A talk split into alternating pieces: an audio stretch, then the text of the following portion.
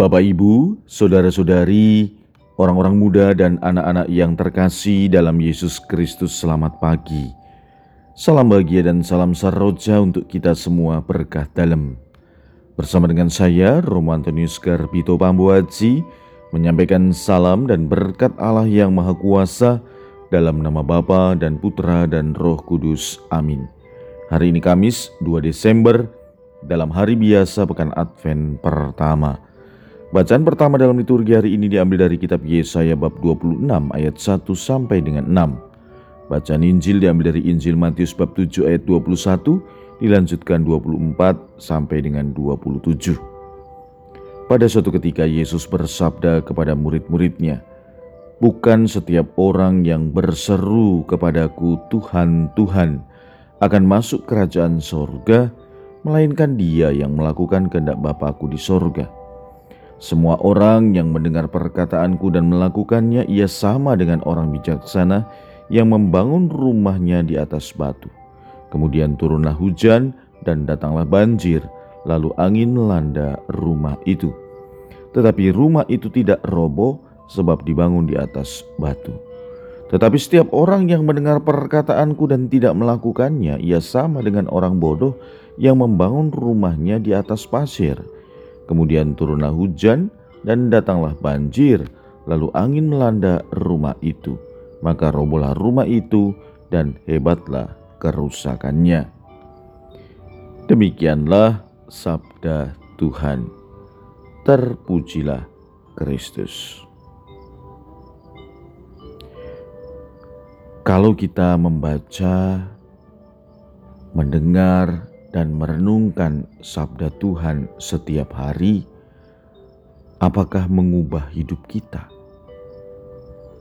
Apakah dengan membaca, mendengar, dan merenungkannya, kita semakin percaya bahwa Yesus menyelamatkan kita? Ternyata tidak hanya cukup mendengar, membaca, dan merenungkan sabda Allah. Yesus menghendaki agar apa yang Ia sampaikan mengubah hidup kita yang percaya kepadanya, dan kemudian mengantar kita pada keselamatan. Karena itu, Ia pun menegaskan agar kita melaksanakan nasihat-nasihat atau pengajaran-pengajaran yang disampaikan dalam sabda Tuhan.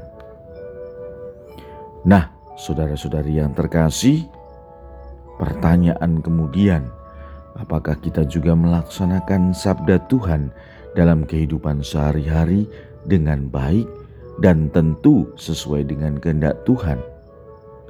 Apakah sabda Tuhan yang kita laksanakan itu berdasarkan hanya keinginan kita saja, atau memang kita melaksanakannya sesuai dengan apa yang menjadi kehendak Tuhan.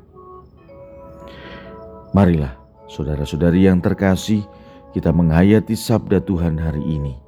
Bagaimana Yesus dengan tegas mengajarkan bahwa melaksanakan kehendak Bapa di sorga merupakan syarat untuk dapat menikmati kerajaan sorga.